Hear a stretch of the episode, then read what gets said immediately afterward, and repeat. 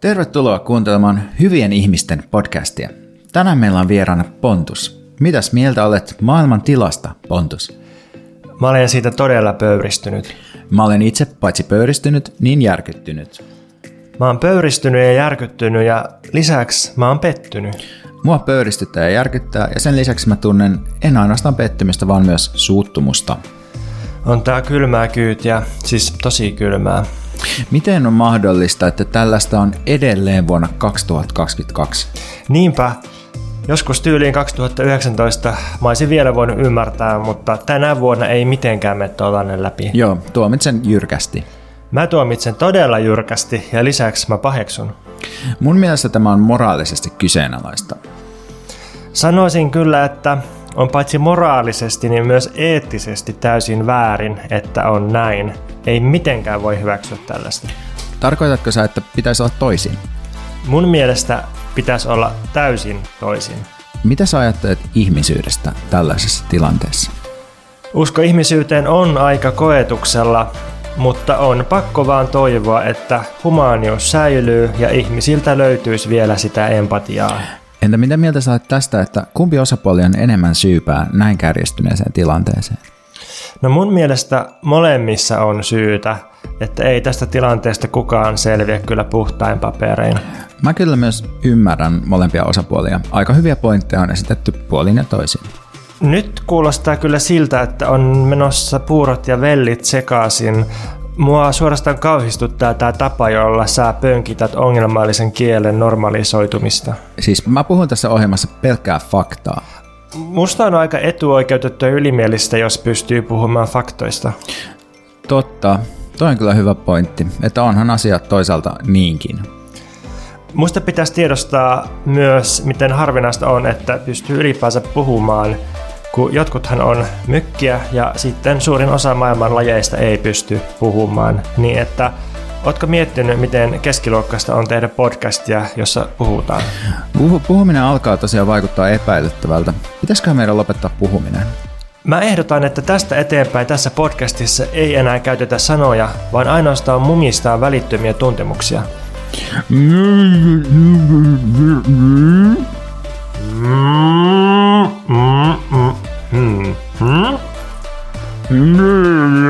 Jos haluat tukea podcastajien etuoikeutta tehdä podcastia ja olet itse niin etuoikeutettu, että käytät rahaa maksamiseen, niin podcastin lisäsisällöt voi tilata osoitteessa patreon.com kautta mikä meitä vaivaa.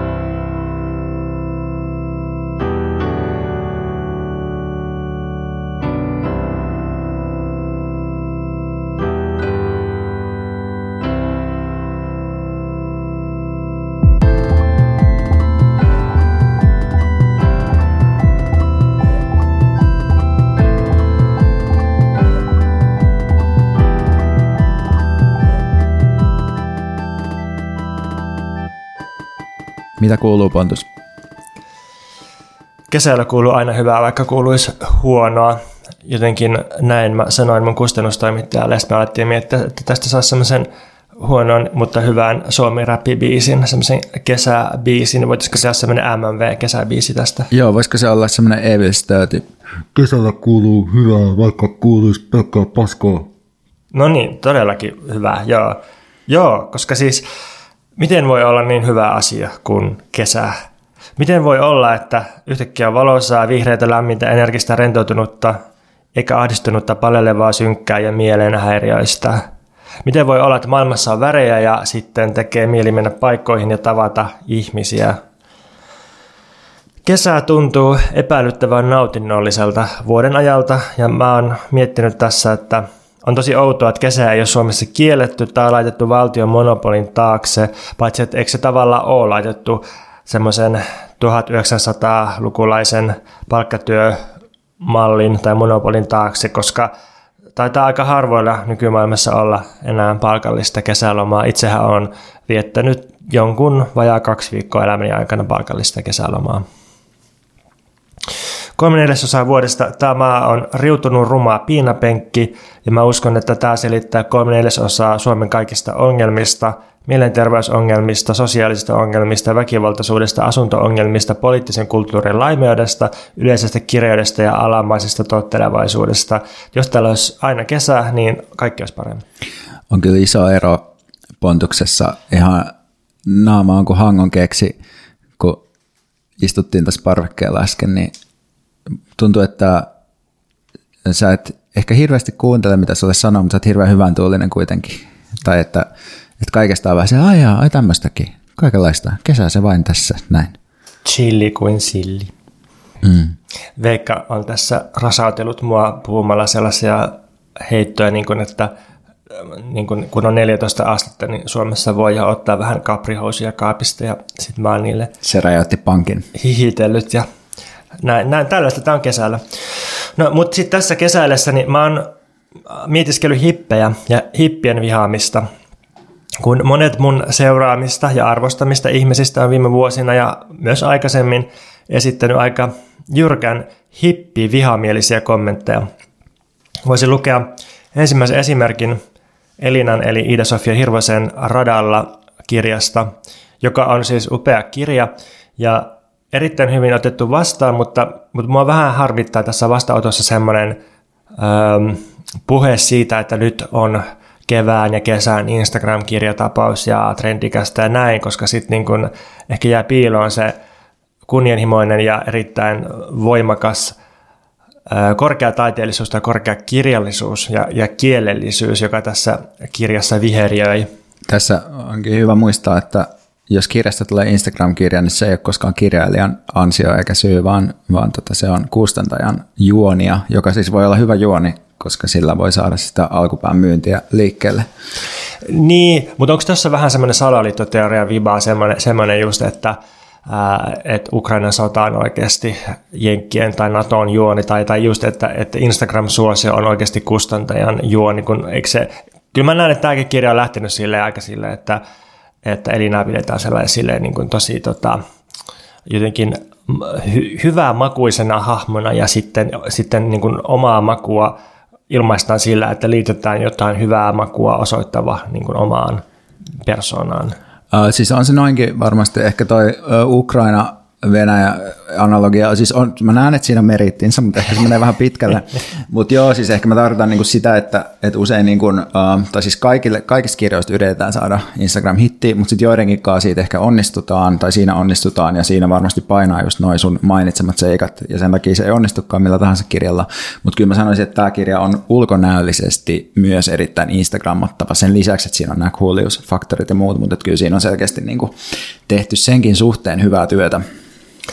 Joo, no täällä on sitten sivulla 91 lähtee tämmöinen äh, hippikuvaelma. Valitettavasti ihminen keksi myös sellaisen asian kuin psytranse ja kokonaisen maailmanlaajuisen joka mantereelle metsiin, puistoihin ja rannoille levittäytyneen alakulttuurin sen ympärille.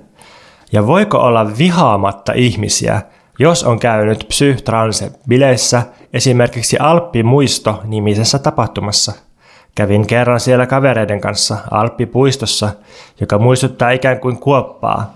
Voisi kuvitella, että joku meteoriitti olisi laskeutunut sille paikalle, johon puisto perustettiin. Alppimuisto. Tapahtuman nimikin kuulostaa jonkun hipin aamuyöllä happolaskuissa keksimältä Neron leimaukselta. Siitä jäi muisto. Olin siellä tunnin ajan ja en ollut koskaan ollut yhtä järkyttynyt mistään muusta näystä. Jonglööräystä, foodback-taitojen esittelijöitä, kieppuvia keppejä, isoja saippuakuplia, promoe henkisiä rastaviritelmiä, kietäisyhameita ja haaremihousuja, joista roikkui kaikenlaisia pussukoita. Valitettavasti siellä oli lapsiakin sekä maanisesti musaan tahdissa hytkyviä tai tilanteeseen alistuneita koiria – tanssijoita, joilla oli kultaiset folioviitat selässä, rentoja kallio rokkareita, jotka menee minne tahansa, missä jotakin kesäistä tapahtuu. Ja he ovat ainakin joskus nähneet Zeitgeist-elokuvan ja heillä on ollut unisieppari seinällä. He, he ovat vanittaneet Jim Morrisonia. Tekisiköhän joku vielä temppuja sellaisilla tuleen sytytetyillä kepeilläkin?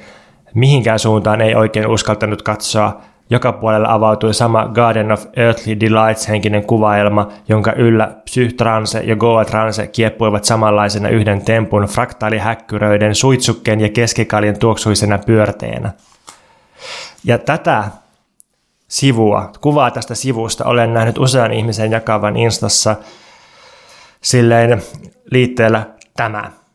Tämä, piste tai huutomerkki. Ja sitten musta tuntuu, että tämä on kaikkein helpoin sivu tuosta kirjasta jakaa, koska hippejä on niin helppo vihata ja toi on niin herkullinen kuva siitä, että miten ärsyttäviä jonkun mielestä hipit on. Toi on myös alone standing, mikä on usein Totta. tärkeää, koska muuten niin kuin voi olla vaikea välittää joku kirja jollain sitaatilla. Joo.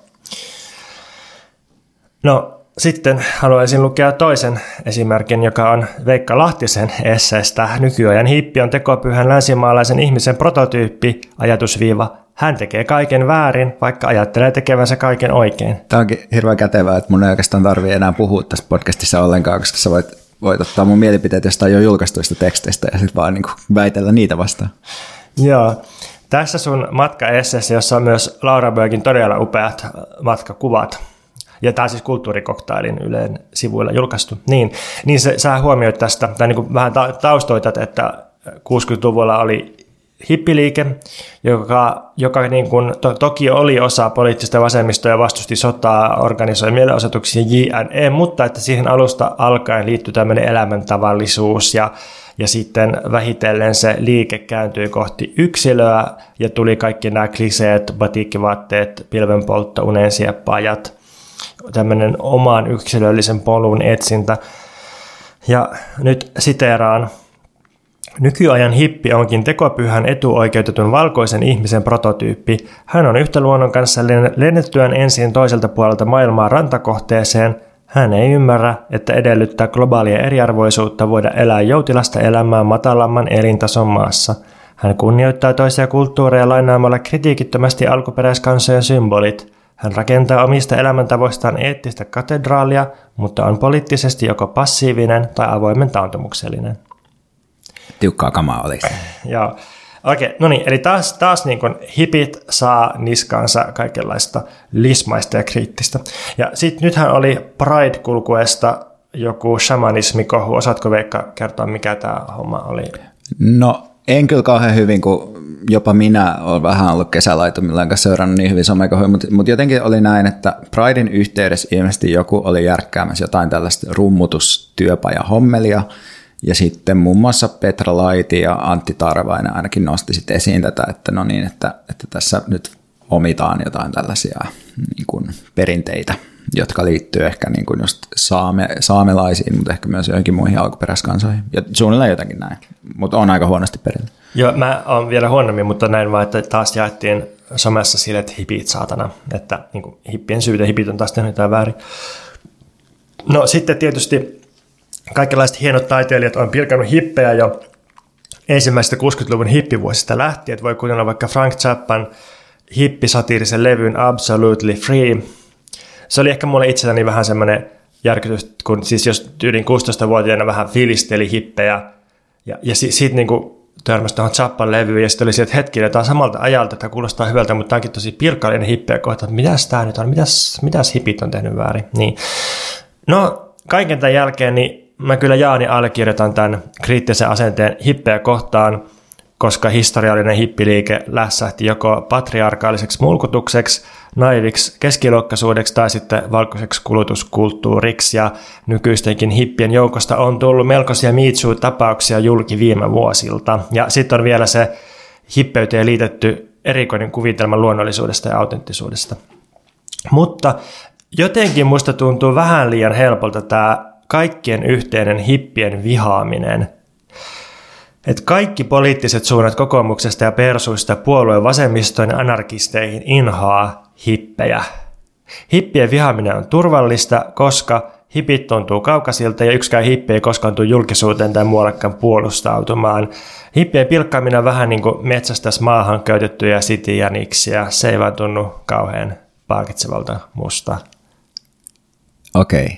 Ja tota, Mä mietin just, että, tai siis, että ei tunnu palkitsevalta. Eli sä et saa niin paljon irti hippivihasta kuin mitä minä ja muut saa. Mutta se on jotenkin niin niin helppo ja jotenkin, että ka- kaikki on niin kuin samaa mieltä siitä, että, että vihataan hippejä ja hipit on hirveitä, niin ehkä tätä voisi lähteä siitä kysymyksestä purkamaan, että onko sulla Veikka jotain selitystä siihen, että mistä tämä suuri, laaja hippiviha johtuu ja mikä on se tyydytys, mikä siihen hippien vihaamiseen liittyy? No tuossa musta voi lähteä niin kuin monesta suunnasta, että kun mulla tosiaan on niin kuin näitä tällaisia, mulla on niin kuin omat nuoruuden kokemukset taustalta aika paljon, että mä oon itse just kun olen ollut kiinnostunut tämmöisistä niin vaihtoehtokulttuuriasioista joskus 18-19-vuotiaana ja etsinyt vähän itseään sosiaalisesti ja uusia piirejä, niin on päätynyt semmoisiin hippikommuneihin ja sitten aluksi ollut silleen, että vähän siistiä, että täällä on kaikkea uutta ja jännää ja sitten pian tajunnut, että hei, että täällä pyöriikin tällaisia vähän niin kuin skene-valtiaita, jotka jotenkin käyttää valtaa tosi inhottavilla tavoilla ja, ja sitten asioista, asioista ei voi keskustella, koska voi aina vet, niin kuin mennä jonkun sellaisen rentouden, niin kuin, rentouden vaatteen taakse tai jotenkin näin. Että tässä mulla ehkä toi puoli.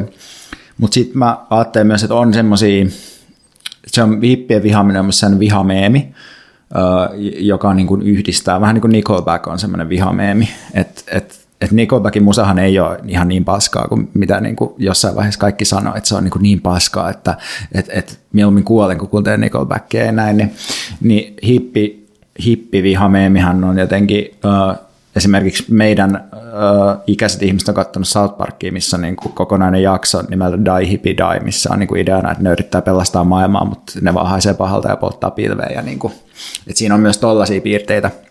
Mutta muuten mun mielestä mä niin kuin tavallaan tuossa tekstissä aika pitkälti sit selitin, että mitkä ne mun pääasialliset syyt on. Että se on ehkä se, että mä niin kuin näen, että, että ne on ihmisiä, jotka potentiaalisesti vois tehdä jotain poliittisia muutoksia, mutta ne ei tee niitä ja sitten mä oon vihanen niille ja sitten tavallaan myös vihana itseäni, koska emme itsekään tee. Eli vihaat hippiä itsessäsi. No niinhän se, se on tekstin niin, pointti, niin. mutta tosiaan mun ei tarvitse jaksossa puhua mitään, koska kaikki niin. on siellä tekstissä. Niin. Joo.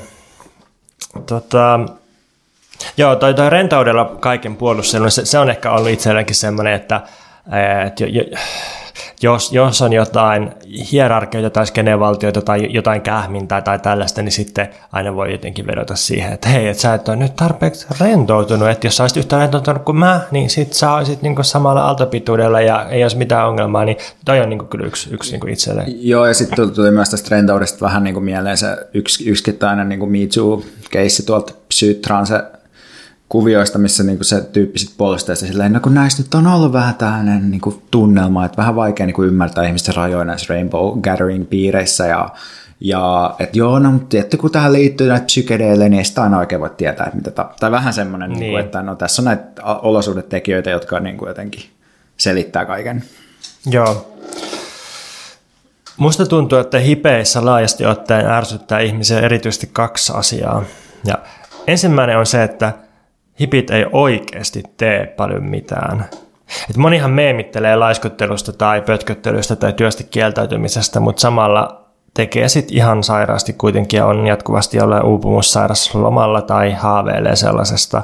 Ja sit hipit on siitä ärsyttäviä, että, että ne pystyy olemaan kuukausia tai jopa vuosia oikeasti vain hippeilemässä – siis haahuilemassa ja, ja vähän puuhastelemassa ja pilveä polttamassa ja ehkä tanssimassa jossain metsässä tai rannalla tai puistossa tai Taimaan saarilla tai jossain kommuneissa, niin, niin tota, mietit, selittäisikö tämä kuitenkin osaan siitä laajasta universaalista hippivihasta, että ollaanko me kuitenkin vähän katkeria siitä, että jossain on ihmisiä, jotka on ehkä tullut samoista lähtökohdista kuin me, siis käynyt samankaltaisen koulutuksen ja altistunut samanlaisille paineille, ja silti vaikuttaa siltä, että ne pystyy olemaan ihan tyytyväisinä tekemättä kauheasti mitään.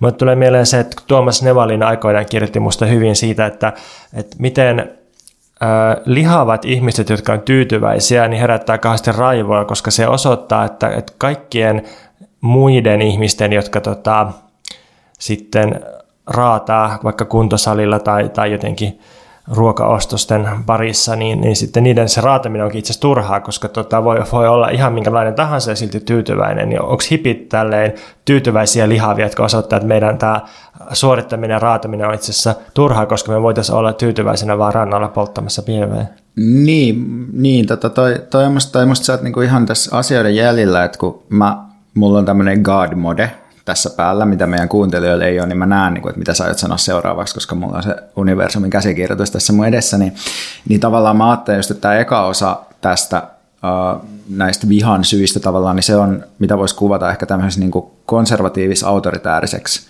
hippivihaksi, joka tavallaan liittyy yleisesti semmoiseen niin kuin laiskottelun, työstä kieltäytymisen, tällaisen niin kuin vihaamiseen. Ja tavallaan mä ajattelen, että, että toi ei ehkä ole sit kuitenkaan sitä uh, vihaa, mikä niinku on itselle sitä kaikkein ominta välttämättä. Koska, tai siis mä niinku tiedän just moni esimerkiksi anarkisteja, jotka ei itsekään tee mitään, tai siis tekee kyllä, mutta siis tekee semmoisia alakulttuurisia asioita ja näin. Ja sitten se on niinku tavallaan, että, että ne vihaa hippejä tosi paljon, koska hipit tekee, on tekemättä niinku väärällä tavalla. tavallaan. Totta, toi on hyvä huomio, että voi olla tekemättä hyvällä tavalla ja huonolla tavalla. Joo. No sitten päästään uuden aikaisempaan hippivihaan, joka liittyy mun mielestä siihen, että hipit ei ole niin sanotusti skarppeja, koska hipit sekoilee ja pajauttelee ja sitten nykyään minimivaatimus mihinkään osallistumiseen on kuitenkin skarppina oleminen – Muutenkin on miettinyt, että skarppius on ehkä yleisin geneerinen kehu, mitä nykyään voi ihmiselle antaa. Että, Toinen on toi fresh, mutta se liittyy niin, vähän samaa. Että niin, että tuore ja terävä. Tuore, pesty, terävä, terävä. Just pesukoneesta tullut veitsi, niin se, se on niin kuin ihmisen ihanne nykyään. Toivottavasti astian pesukoneesta, ettei tule reikää kaprihousuun. Ai, feikka nyt liikutaan todella vaarallisilla vesillä. Saattaa Siellä... mennä äänitykset poikki puoleksi tunniksi, kun Pontus vaan nauraa. Siellä haikalat jo kiertelee. Ja Täällä on tosi kesätunnelmissa tänään. Joo. Tota, niin, kun ihminen on perillä asioista tai vaikuttaa älykkäältä tai uudistaa jotain, niin sitten on tapana sanoa, että hei, se on tosi skarppi. Ja aktivistipiirissä ihmiset jaettu skarppeihin ja epäskarppeihin. Ja viime kesänä mä leikkautin itselleni laatuparturilla lyhyet hiukset, kesähiukset. Ja mä sain kehuja, että onpa skarppitukka. Ja tänä kesänä mä oon hiusten kasvaa hippimäisesti. Ja sitten ei ole kukaan kehunut, että olisi skarpin näköiset. Niin, mutta se on vaan se, kun ei ole semmoista selkeät muutosta. Niin, niin, niin. Kyllähän ihmiset haluaisi kehua sua, jos ne vaan, jos ne vaan keksisi jonkun uuden syyn. Niin kuin, että se, kun se pitää kiinnittää johonkin, ei voi vaan sanoa, että Pontus, sä oot niin, sä oot niin jotenkin ihana. Voisiko tästä johtaa eettisen maksimin, että kehitä joka päivä ihmisille uusi syy kehua sinua? Joo, ei, ei niinkään, että koita kehu ihmisiä, vaan sitä niin. ole itse sen kehu arvoinen. Niin. Urbaani sanakirja määrittelee Skarpin näin, että määrätietoinen, tarkka, varma, tiedostava, tietoinen subjekti. Siis tosi hyvältä kuulostaa musta ja mielelläni toimin tällaisten ihmisten kanssa, vaikka tämä tietysti kuulostaa myös nykytyöläisen vaatimuslistalta, mutta se ei ole mikään argumentti mihinkään suuntaan. Mutta mun argumentti nyt tässä on, että Tämä skarppiuden ihanne tulee länsimaisen rationalismin historiasta aina Descartesista asti, kun Descartes tunnetusti ihannoi selviä ja tarkkoja ideoita, niin skarppeja ajatuksia. Ja sitten voidaan kelata 1900-luvun alkupuolelle, jolloin Wittgenstein yhtäkuuluisesti väitti, että minkä ylipäänsä voi sanoa, sen voi sanoa selvästi, ja mistä ei voi puhua, siitä on vaiettava. Niin tämähän on tämmöisen skarpin ajattelun ja skarpin kielenkäytön ihanne. Ja sitten kun hipit ei ole selviä ja tarkkoja ja hipit ei puhu selvästi, eikä hipit vaikene siitä, mistä pitäisi vaieta, niin musta se on aika selvää, että tälleen rationalismin suunnasta ja valistuksen perillisinä, niin me ihaillaan skarpiutta ja vihataan hippejä. Ja tota, no, ehkä mä haluan vielä täsmentää, että mun mielestä tästä ei pidä tehdä mitään kääntötemppua, että alettaisiin jotenkin peukuttaa hippejä ja kääntää rationalismia tai skarppiutta symmetrisesti nurin, kun semmoinen ei musta yleensä johda muuhun kuin abstraktiin pingispalloiluun.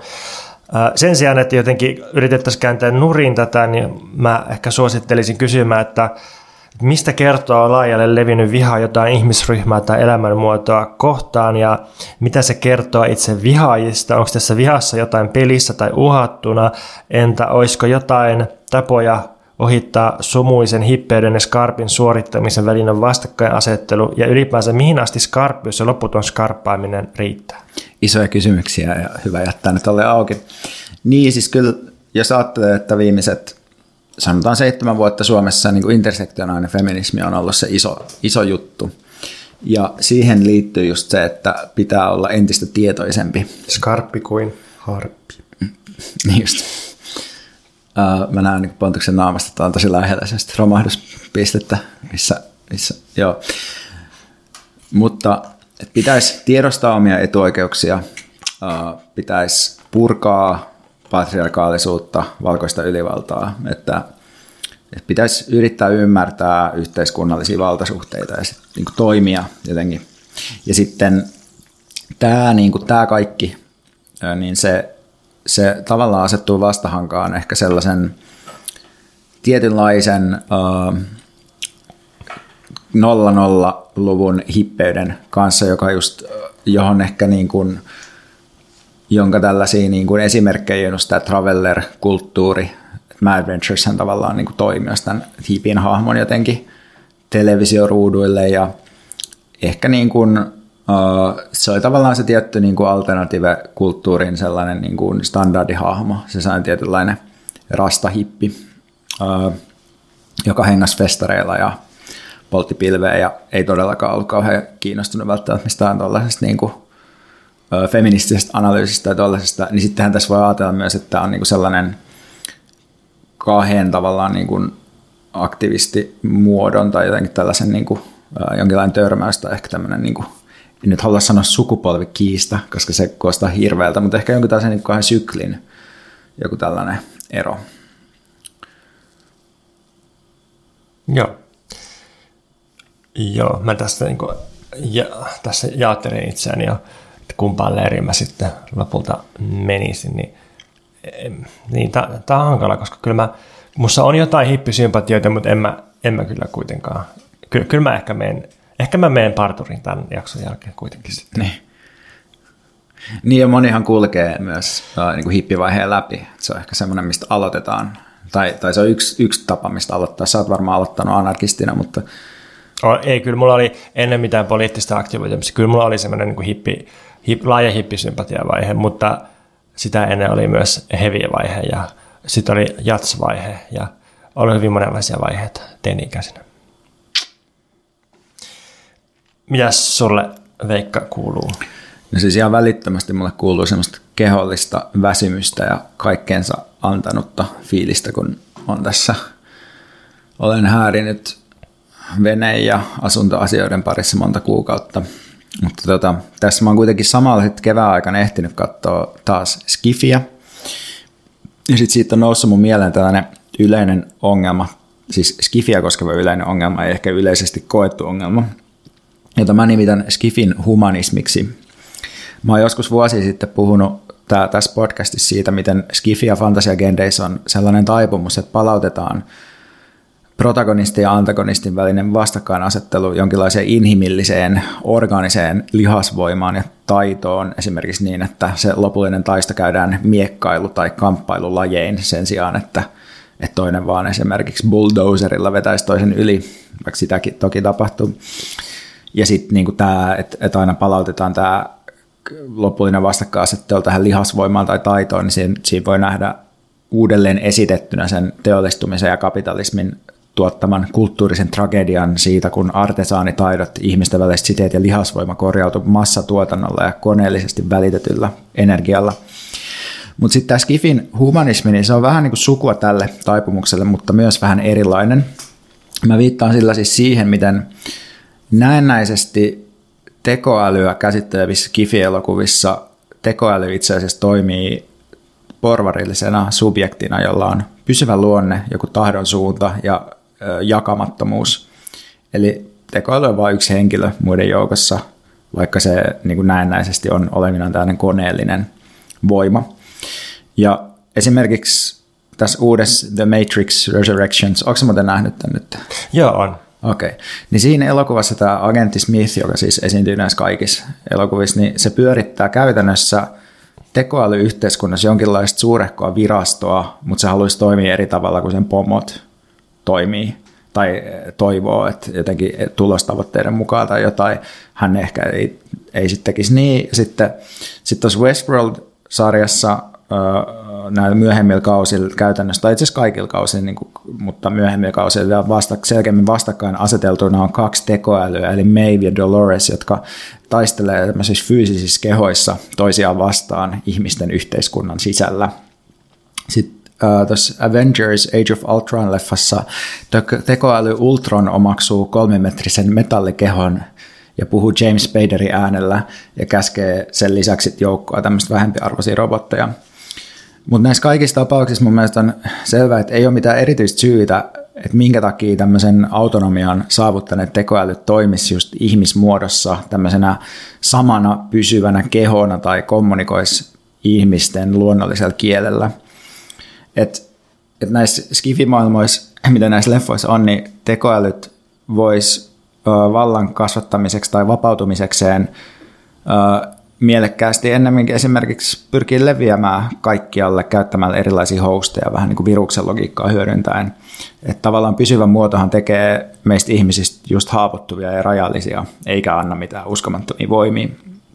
Sitten tietysti on ihan hyvä kysymys ylipäätään, että millainen intressi jollekin tekoälylle voisi kehittyä, että onko se just se kapitalismista lainattu kasvamisen intressi, se, että haluaa tulla isommaksi ja isommaksi, vai onko se mahdollisesti elämältä lainattu selviytymisen intressi, vai mikä se olisi. Että sitä, sen kuvitteleminen on, on mun mielestä ihan mielenkiintoinen haaste. Mutta siis musta vaikuttaa, että porvarillisen yksilön muoto tekoälylle on ennen kaikkea käsikirjoittamisen köyhyyttä. Että haluttaisiin kirjoittaa koneista, mutta ei osata. Tai en mä tiedä, onko tekoäly ja koneen samastaminen, se on ehkä vähän huono, huono idea, mutta mutta kuitenkin haluttaisiin kirjoittaa tekoälystä, mutta ei osata. Ja tässä mielessä mun mielestä paljon kiinnostavampaa skifi voisi olla sellainen, joka kuvaa aidosti koneisia muodostelmia ja niiden vaikutusta ihmisten elämiin. Ja mulla olisi muutama esimerkki, tai itse asiassa tämä taitaa olla yksi iso esimerkki, joka vaan kestää pidempään kuin mä muistin, että miten olisi esimerkiksi elokuva ihmisestä, joka yrittää avata pankkitilin ilman henkilöllisestä todistusta, mutta sitten se eksyy pankin chatteihin ja motorisoituisiin puhelinvaihteisiin ja loputtomiin kysymyksiin, joilla yritetään varmentaa sen oletettua henkilöllisyyttä. Ja sitten kun sen pitäisi hakea paperit ääreltä, niin se tajuaa, että se tarvitsee paperit voidakseen saada ne paperit. Ja sitten lopulta se saa pankkitilin, mutta sitten verkkopankki alkaa hallita sen ihmisen elämää talouden suunnittelun työkaluilla ja sitten verkkopankki vähitellen tuottaa uuden päähenkilön tai uudelleen sen päähenkilön toisenlaisena ja sitten tämä uusi päähenkilö suhtautuu intohimoisesti talouden suunnitteluun, mutta onko se sitten enää ihminen ollenkaan? Kuulostaa Kafkalta. Kafkan kirjat ja, ja muut tekstit niin on just siksi niin outoja ja, ja hienoja, että kun niistä puuttuu semmoinen ikään kuin porvarillisen draaman, että on on niin protagonisti ja antagonisti ja, ja sitten joku päämäärä ja sitten sit, sit se, sit se joku vihollinen estää saavuttamasta sitä päämäärää, kunnes se voitetaan, kun, kun se vihollinen on ikään kuin koko, koko järjestelmä, koko, koko niin kuin järjestelmästä kukaan ei ole vastuussa varsinaisesti. Ja samaa mä ihailu joissain kokeellisen kirjallisuuden teoksissa, vaikka Jaakko Ylijonikkaan siinä neuro, neuromaanissa, niin, niin se jotenkin, että kun aina, aina pitää tehdä valinta, että mihin alalukuun, mille sivulle lukija siirtyy, niin sitten jotenkin tämä, tämä, tämä vihollinen tai tämä vastustaja on, on tavallaan tämä valintojen järjestelmä, mutta tavallaan myös lukija itse sen pohjalta, että miten se käyttää toimijuuttaan tai sitten siinä sen jatkosota ekstrassa on, on sitten se poliittinen vihollinen ei ole pelkästään äärioikeisto, vaan se on itse asiassa kielen tasolla tai kielen kerronnan rakenteiden tasolla se, se ne niin kuin poliittiset ongelmat ja, ja tota, se, tämmöinen niin kuin voi ehkä kertoa enemmän meidän kokemuksesta ja, ja yhteiskunnallisesta valtasuhteesta kuin sitten semmoinen, että personoidaan se, se vastustaja, oli se sitten pääoma tai tekoäly joksikin ihmis muotoiseksi tai ihmisen kaltaiseksi. Ja, ja sitten tuli myös mieleen, että, että mä haluaisin lähtökohtaisesti kieltää elokuvista, ainakin toimintaleffoissa, niin nyrkkitappelut ja kaikki tällaiset kamppailulajin jutut, niitä on niin vaikea tehdä millään tuoreella ja skarpilla tavalla, että, tota, että lähtökohtaisesti voisi vois kyllä kieltää tai jotenkin, jotenkin skipaa tai ottaa vaikka sen bulldozerin tai sitten jonkun älyllisen, sanallisen tai, tai jonkun muun tällaisen mitä olisi aina sellainen loppudebatti. Niin, rationaalinen loppudebatti. Ja sitten henkiin herätetty Habermas olisi tuomarina siinä, ja yleisö koostuisi Hesarin pääkirjoitustoimittajista. Saana lopussa on Habermas ex machina, joka sen ratkaisee. Kaprihoisuus. Tätä, Joo, joo, kyllä paljonhan tulee mieleen just se, että et, et, onko se jotenkin sillä, että et skifikirjallisuudessa tai yleensä skifimielikuvituksessa niin alieneita tai vieraita elämänmuotoja osataan ajatella lähinnä joidenkin niin kuin mustekalojen tai tiettyjen eläinlajien pohjalta. Että yhdistetään vähän niin kuin ihmisälyä ja sitten tiettyjä meille eksoottisia eläinlajeja ja, ja sitten tekoälyä osataan ajatella eniten just silleen, että, että se on semmoinen kapitalistinen subjekti, että vähän, vähän niin kuin talou, ristettäisiin taloustieteilijän tosi tehokkaan laskukoneen ja sitten pääomaan itseään lisäävän kaavan, niin sitten se, se on tekoäly. Ja, ja tämä kysymys tekoälyn käsitteen tai käsityksen ja sitten pääoman ja kapitalismin yhteydestä minusta on tosi tärkeä. Muistaakseni me ollaan vähän käsitelty sitä vuoden 2021 syksyn jaksossa, jonka nimi on joku MMV-elokuva, ilta, tekoäly, kapitalismi, jotain jotain.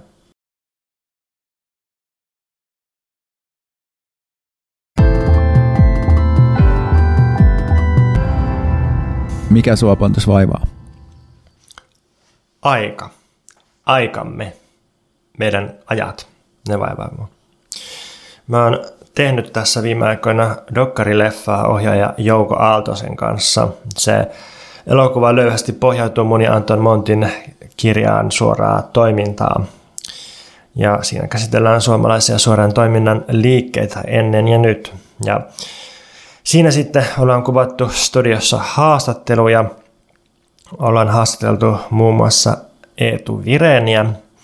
Ja tota, tämä haastattelu ei nyt ole mitenkään julki, koska tietenkään leffa ei julki. Se leffa tulee ehkä vuoden 2023 Eikä tiedä alussa. siitäkään, että paljon siitä haastattelua päätyy sit niin. siihen lopulta, että tämä saattaa olla vain mikä meitä vaivaa eksklusiivista niin. materiaalia. Joo, mutta koska tämä on siis tarkoitettu täysin julkiseksi kuitenkin, niin, niin tota, ajattelen, että että ehkä, ehkä kehtaan vähän referoida sitä, mitä Eetu tuossa haastattelussa sanoi, koska musta se oli kiinnostavaa. Eetu muisteli 00-luvun autonomisia sosiaalikeskuksia paikkoina, josta saattoi aina löytää ihmisiä, joilla oli aikaa. Tämä on minusta hieno määritelmä, että sosiaalikeskus tai vallattu talo on paikka, josta löytää ihmisiä, joilla on aikaa. Ja en, en muuten tiedä, mikä olisi tällä hetkellä sellainen paikka, josta löytää ihmisiä, joilla on aikaa. Ehkä Elokapinan kesäblokki. Ehkä, ehkä. Tosin musta kyllä tuntuu, että kaikki Elokapina, varsinkin nuoret ihmiset, niin niillä on joku 15 000 projektia samalla, kun ne suorittaa ympäri maailmaa. Ja näin. Niin, mutta ne on niitä ydinryhmäläisiä, jotka häärii siellä jotkut megafonit ja läppärit kädessä, mutta jos menee sinne vaan pyörimään, niin mm. se voi olla ihan hyvä. Tai joku muukin mielenosoitus. Mm. Ja toivottavasti. Um, ja lähettäkää siis, jos jollekin tulee mieleen, että mistä löytää ihmisiä, joilla on aikaa, niin onko tämmöisiä paikkoja. No, Eetu sitten puhui silleen laajemmin siitä, että miten, miten tuohon aikaan, siihen, että on aikaa, niin siihen vaikuttaa sitten laajasti joukkoliikenteen ja asumisen ja kulttuurin hinnat ja muodot. Siis, että jos joutuu maksaa HSLlle 60 euroa joka kuukausi, niin sitten se tarkoittaa, että sun pitää saada 60 euroa enemmän joka kuukausi ja, ja sitten se niin kun lisää painetta siihen, että, että myy aikaansa jollekin, joka maksaa siitä. Ja, ja kaikki tällaiset siis vaikuttaa mahdollisuuksiin kieltäytyä töistä ja, ja käyttää aikaansa muuhun. Mutta sitten Eetu kuulosti vähän pessimistiseltä, kun se puhuu 2010-luvusta, että että tota, se, no, se puhuu kapitalismin pysyvästä kriisiytymisestä ja tällaisesta tietynlaisen individualismin lisääntymisestä. Siis ei silleen ikään kuin asenteiden tai kulttuurin tasolla lisääntymisestä mun mielestä, vaan, vaan silleen, että ihan rakenteellisesti meidän on pakko ottaa enemmän yksilöllistä vastuuta jatkuvasti omasta toimeentulosta ja meidän on entistä enemmän pakko laittaa omat ihmissuhteemme ja elämämme arvontuotannon palvelukseen, niin niin sitten siinä tuli puhuttua siitä, että miten vähän nykyään tuntuu olevan mahdollisuuksia tehdä sellaista, mitä ei voi laittaa ansioluetteloon. Ja tähän nyt vaikuttaa paitsi tuo individualistinen vastavallankumous, niin sitten tämä jatkuva tulevaisuuden romahdus ympäristökriisin ja talouskriisien ja talouskurien myötä. No sitten mä juttelin myös yhden kaverin kanssa, joka on tehnyt pitkään töitä nuorten parissa ja se sanoi, että – että toi on ehkä osittain myös luokkakysymys, että kyllä edelleen riittää varsinkin nuoria ihmisiä, joilla on ihan hyviä aikaa hengailla ja oleskella ja sitten tota, tästä aloin miettimään, että ehkä nyt ei voi tehdä mitään totaalista yleistystä, mutta mä aloin miettiä myös, että minkälaisia erilaisia aikoja tai aikakäsityksiä meillä on. Ja mulla olisi tässä esitellä kolme kahtiajakoa.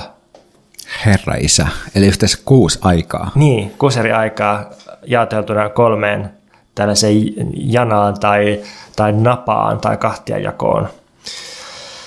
Ensimmäinen kahtiajako on kelloaika vastaan kairosaika. Tämä tulee antiikin Kreikasta, jossa oli yhtäältä kronos niminen aika. Se on just sitä kelloaikaa, että on, on tällainen peräkkäisten hetkien kellolla mitattavaa aikaa, että ensin tapahtuu jotakin ja sitten jotakin ja jotakin. Ne voidaan asettaa kronologiseen järjestykseen tapahtumia.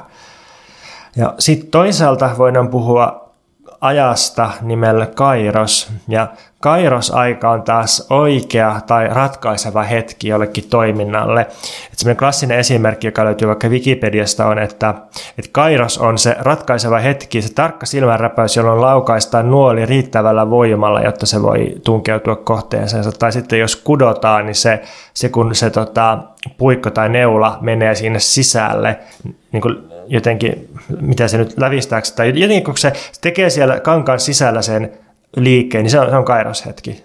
Voisiko tämän suomentaa? H-hetki. H-hetki, H, tosi hyvä, tosi hyvä. H-hetki, joo.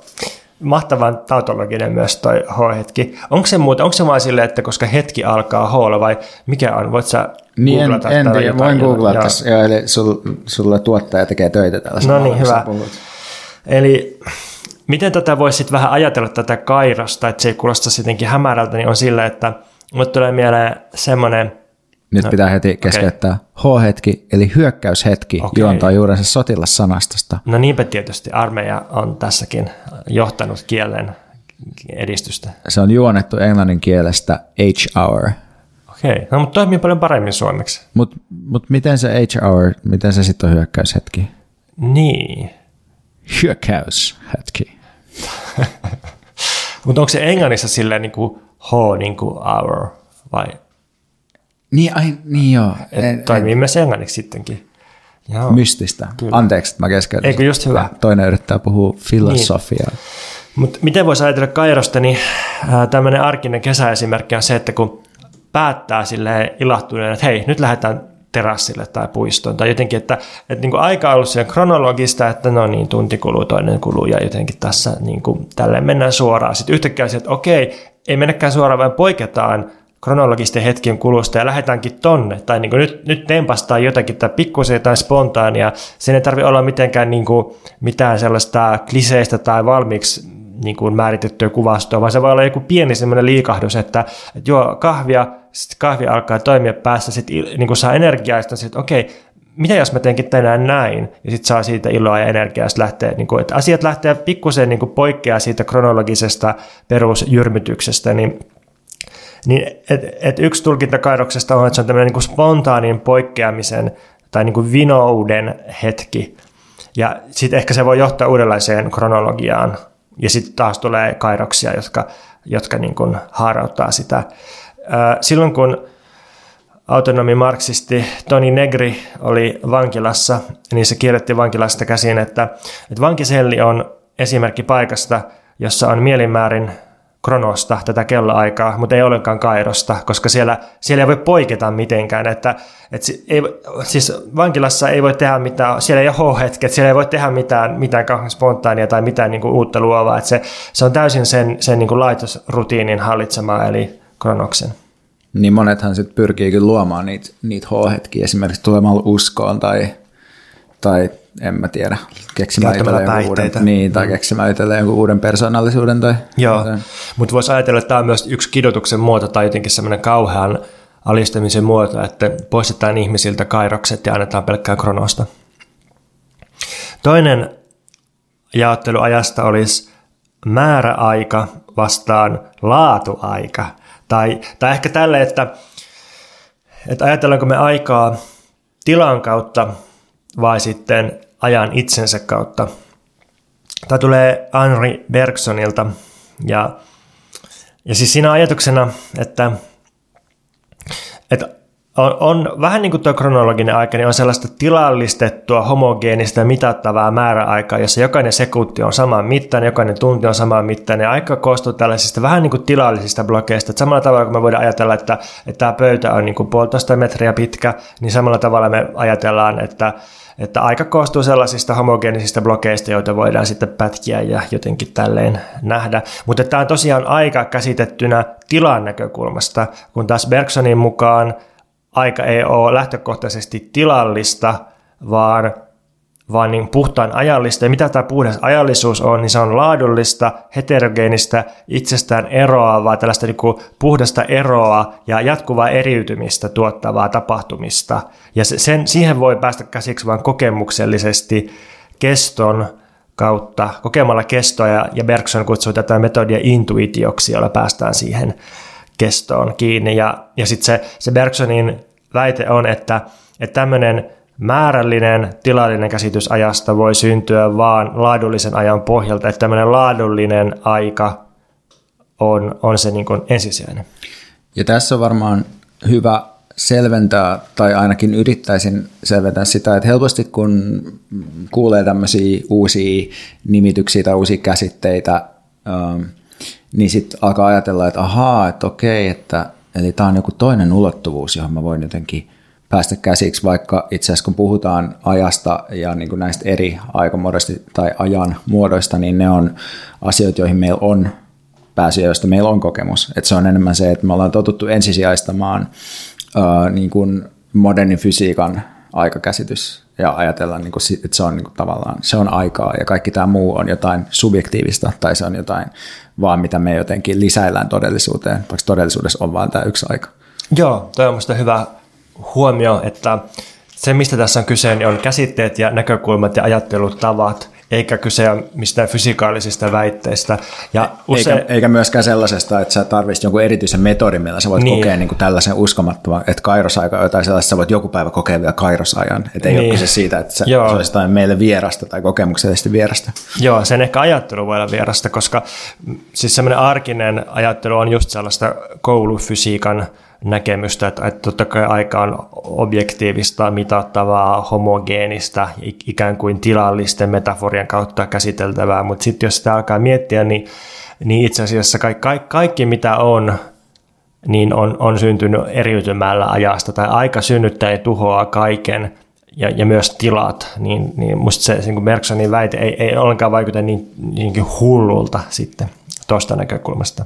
Mutta sitten on kolmas viimeinen aikajako, joka saattaa vaikuttaa käsittämättömältä ja jotenkin kilahtaneelta. Tai musta tämä on, tää on niinku ehkä epäintuitiivisen ainakin mulle ollut, mutta yritetään silti käydä läpi. Eli tästä on niin Deleuzein Logic du Sens, eli mielekkyyden tai mielen logiikka kirjasta tuleva jako kronokseen ja aioniin. Että tässä on taas se kronos-aika ja sitten aion aika, mutta tässä se kronos tarkoittaa eri asiaa. Mutta ja Deleuze väittää siinä kirjassa, että se on ottanut tämän antiikin äh, stoalaisilta, mutta sitten onkaan vähän auki, että oliko niillä mitään tällaista jakoa, mutta no Deleuze mukaan oli.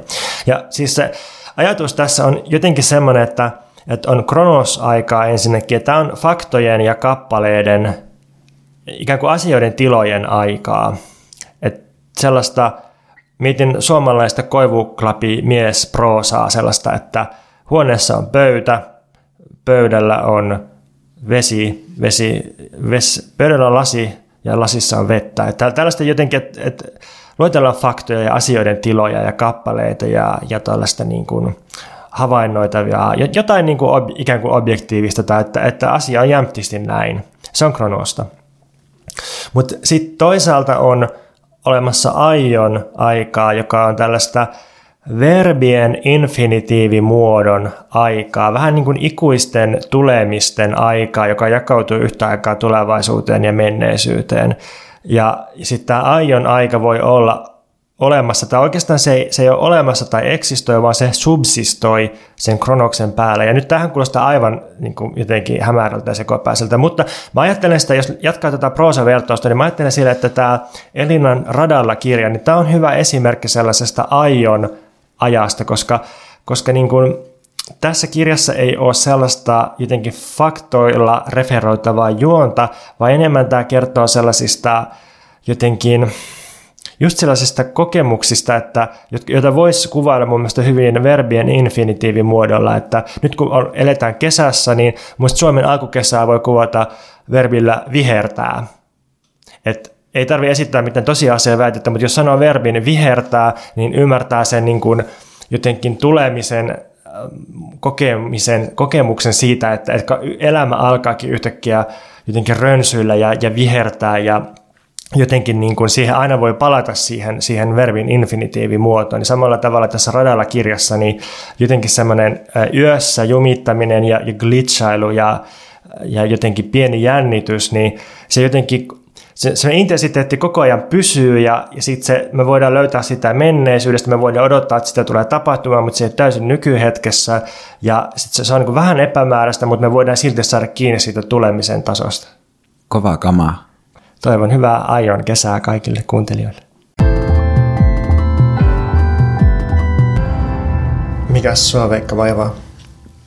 Mä oon tässä keväällä yrittänyt saada asuntolainaa ja se on antanut mulle erityisen näkökulman maailmaan, jota mulla ei ole aiemmin ollut. Nykyään suositellaan, että asuntolaina kannattaa kilpailuttaa. Ja käytännössä tämä tarkoittaa sitä, että pitää istua useiden eri pankkien kanssa palavereissa, jossa pankin lainaneuvottelija kyselee ystävällisen oloisesti asioita, aloittaa small talkista ja edeten vähitellen kohti itse asiaa, kyselee asioita ystävällisen oloisesti, mutta samalla laskelmoi hakijan taloudellista tilannetta ja siihen liittyviä riskejä. Ja mä otan muutaman esimerkin tästä keväästä. Meitä noin 10 vuotta nuorempi neuvottelija kertoo alun small talkissa muun muassa harrastavansa itsensä kehittämistä.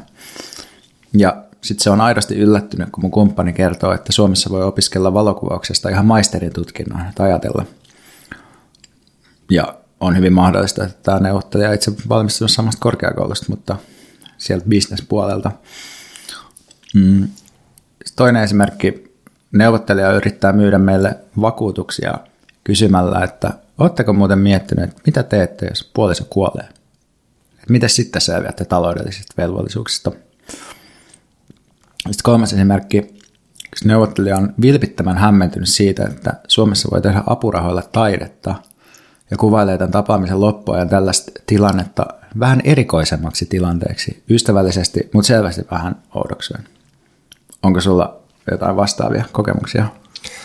Kuulin just yhdeltä kaverilta, että se oli ollut kanssa tällaisessa asuntolainen neuvottelussa ja sitten kun se oli tämmöinen mies, nainen pari tilanne, niin sitten oltiin käyty pankin kanssa läpi, että mitäs kuluja on, mihin rahat menee. Ja sitten se lomake oli kuulemma vähän niin kuin esitäytetty ja sitten siltä naisilta kysyttiin, että niin, miten tämä kosmetiikka, että miten paljon sulla menee, että laitetaanko tänne 300 euroa kuussa, että ulkonäkö ja kosmetiikka. niin sitten siinä on niin kuin kiinnostavia oletuksia, tai se on niin kuin näkökulma myös siitä, että miten pankki olettaa, että niiden keskimääräinen asiakas elää, että, että siis ruoka on silleen 500 ja kosmetiikkaa 300 euroa kuussa. Ja näillä ei kasta sille väliä, mutta se, se on niin hauska, hauska sellainen ikkuna siihen, että mikä on se normi tai keskiverto. Ja tietysti kun tällaiset oletukset alkaa kasautua, niin kyllähän se kyllä se niin kuin, nudkettaa tiettyyn suuntaan siitä. Ja, ja sitten se lakkaamaton hämmästely siitä, että jos jollakin ei ole vakituista työpaikkaa, niin että nyt on tämmöinen erikoisempi tilanne, mutta voi, voi olla, että saadaan tämä kyllä toimimaan ihan hyvin. Joo, niinpä. Tämä kokemus kaikkinen on tuonut mun mieleen Michel Foucaultin kuvauksen markkinoista totuuden tapahtumisen paikkana. Siinä muodossa, että asuntolainamarkkinat on kertonut mulle totuuden musta itsestäni – kun yrittää saada lainaa, niin kohtaa pitkälti koneellistetun järjestelmän, joka laskee tiettyjen parametrien puitteissa arvion sun todennäköisestä elämänkulusta ja siihen sisältyvistä riskeistä. Ja sitä miettii, että onko tämä sitä todellista skifiä. Niin, että ei tarvitse mennä avaruusaluksiin tai tekoälyyn, vaan riittää, että menee pankkiin. Niin, ja just vielä siinä muodossa, että uh, vaikka yhdessä reality-sarjassa – tai semmoisessa seurantadokkarissa, mistä mä myöhemmin puhun tuossa suosituksissa, niin ollaan muun muassa autoliikkeessä ostamassa käytettyä autoa. Ja sitten siinä on liikkeen työntekijä ja sitten ostaja. Ja sitten ne yhdessä naputtelee jonkun rahoitusfirman sivuille tämän tyypin tiedot ja sitten odottaa, että kone kertoo, että saako se lainaa vai ei se tyyppisiä autoa. Ja sitten se on sillä, että jos laina irtos, että nyt, nyt, nyt päästään kruisailemaan. Niin lainarahaa käsiksi pääseminen on tietenkin merkittävä omien yleisten mahdollisuuksien mittari maailmassa. Jos on hyvässä asemassa, niin saa halvempaa lainaa, kun pankki arvioi, että on edellytykset maksaa se takaisin ja ne on paremmat kuin jollain toisella. Ja sitten samalla pankki arvioi, että hakija voi saada lainaa helposti muualtakin, jolloin niin kun siitä täytyy vähän kilpailla siitä asiakkuudesta. Mutta sitten samalla kun etsi pankkia, josta saisi lainaa kohtuullisille ehdoilla tai lainaa ylipäätään, niin päädyin myös mainonnan kohteeksi mahdollisesti mun hakuhistorian kautta. Kun mä pelasin siis illalla Candy Crushia rentoutumismielessä, niin mä päädyin usein tässä Freemium-pelimallissa katsoa mainosvideoita, joilla voi ostaa lisää pelikertoja, koska mä en halua käyttää rahaa siihen. Niin sitä kautta mulle tuli vastaan tämmöinen Blue Step Bank, jonka mainoksissa, jotka on aika hyvin tehty, niin niissä esiteltiin erilaisia lainanhakijoita. niissä oli esimerkki tämmöisiä heteropariskuntia. Yhdessä oli uh, Mikko on juuri perustanut yrityksen ja Taina toimii freelancer-sisustussuunnittelijana. Tai kaksi jotain eläkkeellä toisessa tavannutta ihmistä, jotka työntää sängyt yhteen ja, ja näin. Ja siis tämän Blue Step Bankin idea on siis myöntää epätoivoisille lainaa. Ne kuvailee itseään näin. Asuntolainaa useammalle. Laina asunnon ostoon, kun perinteiset pankit eivät sitä tarjoa. Suurella osalla perinteisiä pankkeja on kaikkia asiakkaita koskevia kriteereitä ja sääntöjä, jotka perustuvat yleensä asiakkaan luotto- ja maksuhistoriaan. Tämä saattaa usein johtaa automaattiseen lainahakemuksen hylkäämiseen, eli huom, tässä nyt mennään koneita vastaan, eli automaattista hylkäämistä vastaan. Me Blue Step Bankilla käsittelemme jokaisen hakemuksen yksilöllisesti, mikä mahdollistaa lainan myöntämisen useammalle asiakkaalle. Tähän kuulostaa tosi ihanalta, ja just puhutaan jostain freelancereista kaikkea täällä nettisivuilla. Sitten jotain esimerkki asuntolainan kuluista tältä nettisivuilta, niin tilanne näyttää hiukan erilaiselta. Tämä ne kertoo silleen, että pyrimme aina yhdessä löytämään ratkaisun, joka parantaa asiakkaan taloudellista tilannetta. Käytämme paljon aikaa ja resursseja jokaisen lainahakemuksen käsittelyyn sekä asiakkaan tilanteen läpikäymiseen. Olemme myös valmiita sietämään suuremman riskin, joka lainaan liittyy. Näistä kahdesta syystä emme pysty kilpailemaan perinteisten pankkien kanssa asuntolainan korkotasolla tai muilla lainaehdoilla. Ja sitten äh, tässä äh, sitten jatkuu silleen, että tällä hetkellä asuntolainamme sekä asuntovakuudellisen lainamme nimeskorot vaihtelevat välillä 2,85-7,85 prosenttia. Mikä on siis sille, sille niin kuin hyvin moninkertainen suhteessa niihin perinteisiin jep. pankkeihin. Siis tänä keväänä pankit on kuitenkin myöntänyt vielä jotain semmoisia niin puolen prossan koroilla asuntolainoja, niin sitten näiden, niin kuin, täällä on vielä yksi esimerkkikeissi, missä on 100 000 euro asuntolaina, laina-aika 25 vuotta, todellinen vuosikorko 5,5 prosenttia, mikä tarkoittaa, että sen lainan niin kuin, se pankki nettoaa 80 tonnia sillä lainalla, eli tavallaan niin kuin tekee ihan tosi hyvän tilin semmoisen niin suhteellisen pienen lainasummalla. Niin, että lainaa 100 tonnia ja joutuu maksamaan sen niin kuin hinnaksi 81 tonnia. Mm. Mutta just, että jos ihminen on tottunut niin pyörimään tämmöisessä pikavippi rulleteissa ja muissa ja makselemaan niitä takaisin eri paikkoihin, niin ehkä toista kuulostaa ihan kohtuulliselta, että okei, että tässä ei ole kuitenkaan tämä 30 prosentin korko, mihin mä oon tottunut. Mutta siis asuntolaina markkinoiden näkökulmassa siis freelancerkin saa olla, mutta se tarkoittaa käytännössä, että sun mahdollisuudet päästä kiinni rahaa on merkittävästi heikommat ja ja sitten me tiedetään myös, että, että suunta tietysti on entistä epävarmempiin työmarkkinoihin ja, ja tässä freelancerissa itsessään mun siis on mitään vikaa, siis mähän niin kuin, tai silleen ajattelen, että, että sehän on niin hyvä, hyvä tapa elää, että et se en ajattele silleen, että voi voi, että olisipa kaikille vakituiset työpaikat, niin tämmöiset riistäjäpankit ei voisi enää niin kuin kiusata ihmisiä. Mutta sitten No joo, mutta siis subjektiivisesta näkökulmasta katsoen pankit todella kertoo tietyn totuuden siitä, että miten tulee nähdyksi markkinoilla, eli mikä on markkinoiden totuus musta itsestäni. Koska tämä totuus määrittelee niin perustavasti omiin mahdollisuuksiin ja on myös numeerinen arvo tai joukko tunnuslukuja, niin se tuntuu jotenkin merkittävämmältä totuudelta kuin joku LinkedIn-profiili tai Instagram-profiili, jonka voi itse sommitella. Ja No joo, tällä hetkellä siis Suomessa on maksuhäiriömerkintä 400 000 ihmisellä, mikä tarkoittaa, että potentiaalisia asiakkaita tällaisille huonojen ehtojen lainattajille on aika paljon. Jos oletetaan, että merkintä on monille just syntynyt alun perinkin heikoilla ehdoilla myönnetystä lainasta, jota ei ole kyetty maksaa takaisin.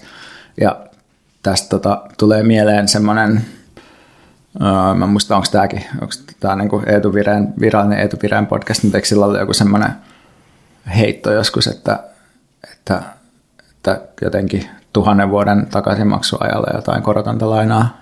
Niin, kaikille, kaikille, tota, kaikille, lainaa, kaikille massiivista lainaa tuhannen vuoden maksuajalla. Että, että voisi ajatella perustelua silläkin tavalla. Että, että joo, että annetaan sitten sitä lainaa. Että okei, ei anneta vastikkeetonta rahaa, annetaan lainaa, mutta laitetaan vain tuhat vuotta maksuajaksi siihen. Niin, niin käytännössä se on silloin vastikkeetonta. Jep, joo. mutta pystytkö samastumaan näihin kokemuksiin? Sitähän tästä podcastista etsitään, samastuttavia kokemuksia.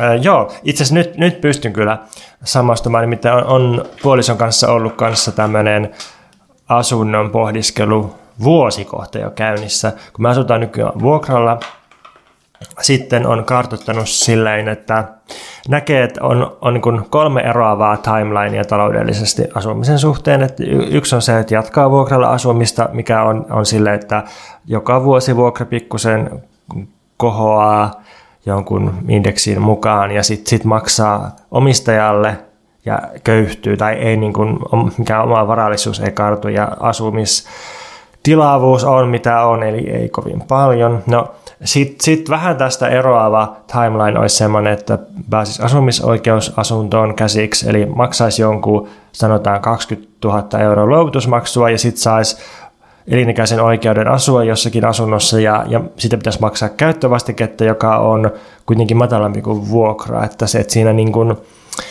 ää, se on niin kuin vähän parempi silleen, että, että sen, sen niin kuin luovutusmaksun saa aikoinaan sitten, jos muuttaa, niin pois sille indeksillä korotettuna, että se on niin parempi kuin vuokra-asuminen tässä mielessä. Mutta sitten kun alkaa tarkastella sitä omistusasumista, joka on se kolmas eroava timeline, niin, niin se käyrä lähtee ihan eri, eri niin kuin korkeuksiin sitten, kun, kun silloin maksaa ikään kuin itselleen sitä, ja, ja sitten sit voi olettaa, että Helsingissä ei tule mitään aivan massiivista asuntoromadusta ja joskus ehkä jopa hinnat vielä taas nousee, kun nyt seuraavasta tulevasta taantumasta päästään eteenpäin, niin, niin sit, sittenhän niinku, sehän on niinku ihan niinku, tuntuu niinku joltain magialta, että, että saisi pankista niinku jopa satoja tuhansia euroja lainaa, jolla voisi kääntää hitaasti jonkun kiinteistöpalasen omaksi omaisuudekseen, jonka voisi sitten aikoinaan taas myydä, niin tuntuu, että tässä niin kuin, tämä, tämä on niin kuin, tosi outo juttu, tai jotenkin jos mietin sitä, että jos, jos itse, niin kuin, mä oon siis käynyt asuntolainaneuvotteluja, mutta en ole mitään lainoja nostellut tai mitään tällaista, mutta jos nostais, niin se ajatus siitä, että yhtäkkiä olisi niin kuin satoja tuhansia euroja mahdollisesti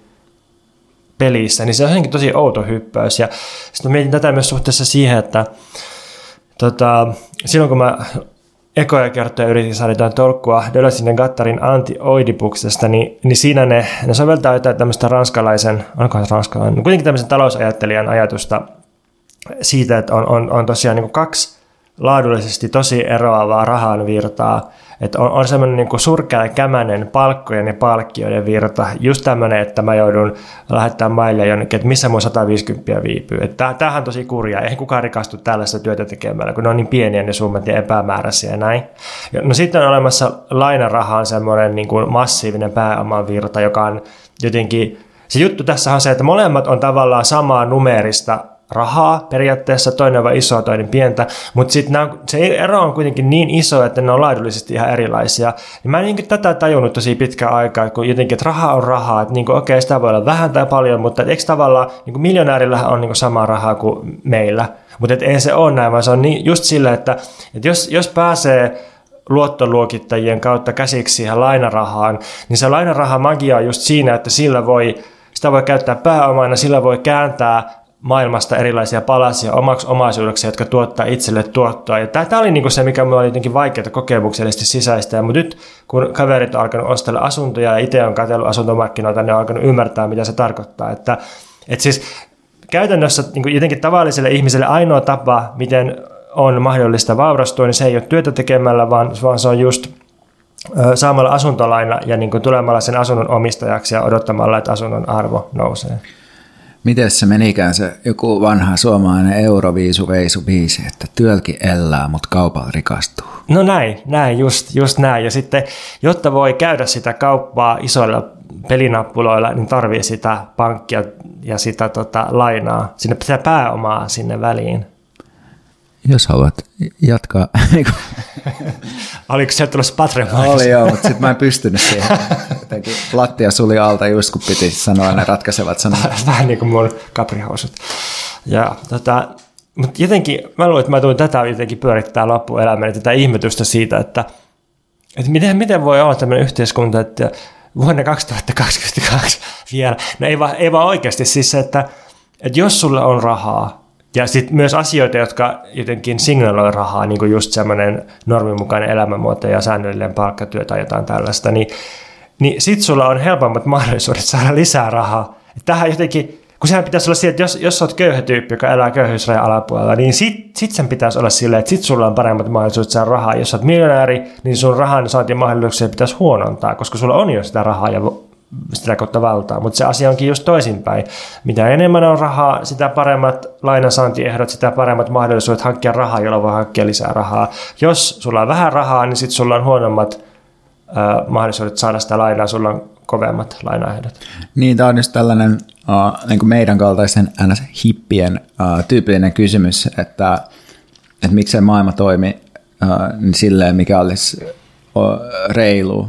Niin kuin, että, että miksi se on niin, että jos mä haluan ostaa mahdollisimman jotenkin mahdollisimman kestävästi tuotettuja asioita, niin se maksaa ihan vitusti enemmän. Että miksei se on niin, että ne, että ne epäkestävät asiat maksaa enemmän.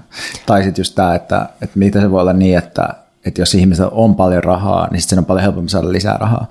Ja niin. No se vastaus varmaan siihen on, että sisäisesti kaikki on johdonmukaista ja rationaalista. Että jos hinnoitellaan riskiä, niin totta kai köyhällä ihmisellä on isompi riski siinä, että se ei, se ei saa sitä maksettua siis tilastollisesti sitä lainaa. Niin, niin kuin sisäisesti tämähän on täysin rationaalista ja oikeudenmukaista ja markkinat toimii just niin kuin, just niin kuin niiden pitääkin. Eli kaikki hyvin. No niin. Onko sulla Veikka tänään jotain suositeltavia asioita? Joo, jatketaan audiovisuaalisissa merkeissä, niin kuin tässä Skifistä puhuttiin, mutta nyt uh, puhutaan seurantadokkareista, joita Yle on tuottanut. Selvästi Ylellä on ollut jossain vaiheessa, tai ehkä vieläkin on paljon tuotantorahaa erilaisiin nuoria käsitteleviin projekteihin, ja nimenomaan ns. ongelmanuoriin. Ja sehän meitsi kiinnostaa, niin sitten tota, mä haluaisin suositella joukkoa tämmöisiä niin kuin seurantadokkareja vaikeuksissa olevista nuorista ja nuorista aikuisista. Tämmöiset sarjat kuin Logged In, Tehtaan sankarit, Topi nuoren miehen elämää, Tytöt 18 ja Pilluralli itsenäistymisen vuosi. Eli tämä Logged In käsittelee netissä monin pelaamista harrastavia teinejä, joista osalla on muun muassa huumeongelmia. Tämä tehtaan sankarit käsittelee uuden kaupungin autotehtaalle eri puolilta Suomea tulevia nuoria aikuisia. Tämä Topi nuoren miehen elämää on spin-off tästä tehtaan sankareista, jossa on tämä talousvaikeuksista ja yksinäisyydestä kärsivä Topi, jonka elämää seurataan. Tämä Tytöt 18, niin siinä on joukko laitosnuoria tai muuten vaan vähän heitteillä olevia kamaa vetäviä 18 vuotta täyttäviä tyttöjä, ja sitä Pilluralli itsenäistymisen vuosi on talousvaikeuksissa tai kuvaa talousvaikeuksissa olevia ja itsenäistymisen kanssa painiskelevia nuoria, jotka harrastaa pillurallia. Ja mä otan nyt tähän suositukseen vielä sitaatin pillurallista yhdeltä nuorelta – Mä vihaan yhteiskuntaa, mutta on valmis antaa henkeni jokaisen yksilön puolesta. Eli upean Thatcherilainen lainen, niin kuin Pontus veisteli. Tämä, tämä on mahtava, mutta mä, mä aloin miettiä, että, että Thatcherilaisuuden lisäksi, siis, siis Margaret Thatcherin tämä, että, että ei ole sellaista asiaa kuin yhteiskuntaa, että on vaan niin yksilöitä ja perheitä ja näin. Niin okei, tästä voi tehdä tuollaisen tulkinnan, mutta sitten voisi tehdä myös semmoisen autonomi marksilaisen tulkinnan, että jotenkin, että yhteiskuntaa pitääkin vihata, että se, se on niin kuin se sorte, että se on, se on jotenkin semmoinen kansakunnan tai auktoriteetin tai totaliteetin tai pääoman näkökulma, joka yrittää aina saada meitä kiinni. Että yhteiskunta on aina se taho, joka on sille, että hei, mene töihin ja sitten töissä on ikävää. Ja sitten kuitenkin silloin, kun me jotenkin eletään semmoista kokemuksellista elämää ja kohdataan toisiamme, niin jotenkin sille elämä vaikuttaakin mielekkäältä ikään kuin sen yhteis- niin kuin kauempana siitä yhteiskunnasta ja sitten tulee sellainen olo, että on valmis antaa henkensä jokaisen ihmisen puolesta. Eli olisiko marksilainen versio, että mä vihaan valtioa, mutta on valmis antaa henkeni vapaiden yksilöllisyyksien kehityksen puolesta? Joo, ainutlaatuisten singulariteettien, vapauksien, plura, plura, pluraliteetin puolesta. Toi kyllä jotenkin rolls off the tongue paljon paremmin kuin toi alkuperäinen. Oliko sulla jotain suosituksia? Joo, ensinnäkin kuten aina suosittelen verkkolehti komeatan tekstiä kometta.info. Mun piti tähän äh, ehtiä suosittelemaan tämän podcastin virallisen äh, maskotin, ei äh, hahmon, taustahahmon, ei. No joka tapauksessa mun piti ehtiä suosittelemaan tähän Eetu Virenin Ukrainaa ja Venäjää käsittelevää tekstiä, mutta se julkaistaankin vasta äh, tätä jaksoa seuraavalla viikolla todennäköisesti. Mutta sä voit suositella sitten totuusradio haastista. Joo, no sen tekstin pointit löytyy Lasse Poserin tekemästä Totuusradio-podcastista, muistaakseni jaksosta, joka oli jotenkin, että Ukraina, NATO, Venäjä, sota, osa 5. Niin sieltä löytyy Eetu Virenin haastattelu ja sitten pian löytyy kometta.infosta myös teksti. No, varsinainen suositus on tämmöinen leppoisa kesäkirja Mark Jet Danielewskin kirjoittama House of Leaves. No tämä ei näytä kesäkirjalta tai leppoiselta, kun tämä on taas semmoinen yksi 700-sivuinen kokeellinen tuutti, mutta mä, mä väitän, että tätä voi aidosti suositella viihdyttäväksi kesäkirjaksi. Tämä oli semmoinen vuoden 2000 kirjallinen tapaus aikoinaan, ja menestyskirja on käännetty monille kielille – joillekin ihmisille tämä on ilmeisesti ollut samanlainen sukupolvikokemus kuin joku Infinite Jest, että, että vähän semmoinen niin kuin postmoderni paksukainen, jolla jotkut ihmiset ilmeisesti on, on sitten yrittänyt osoittaa lukeneisuuttaan ja, ja sit, sitten... Mutta sun kohdalla tästä ei missään, missään tapauksessa nimessä ei, ei, mä, mä esittelen vaan mun viiden nautintoa.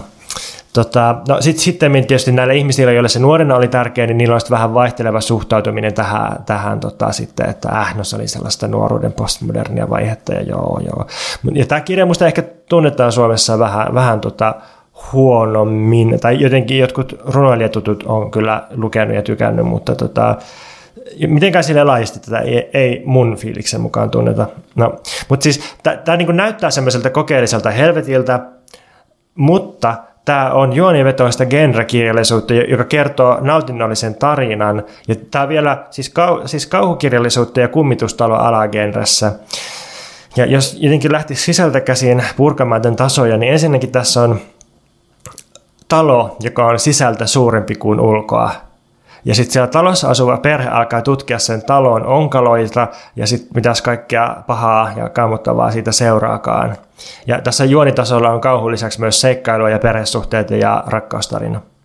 No sitten kirjan sisällä on semmoinen juttu, että tästä talosta tehdään dokkari-elokuva.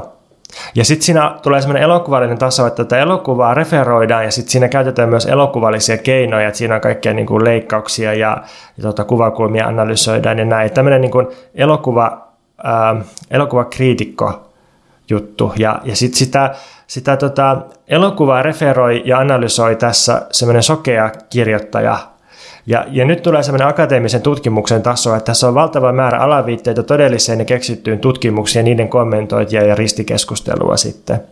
No sitten tulee semmoinen taso, että tämän sokean kirjoittajan tekemään akateemisen tutkimuksen editoi, kommentoi ja lähettää kustantajalle kalifornialainen viinaa ja naisiin menevä tatuoitsija mies. Ja nyt tulee semmoinen kovaksi keitetty jenkkimieskirjallisuustaso, joka on vain alaviitteissä ja esipuheessa ja liitteessä esillä. Ja sitten sit on alaviitteiden alaviitteitä ja niihinkin alaviitteitä.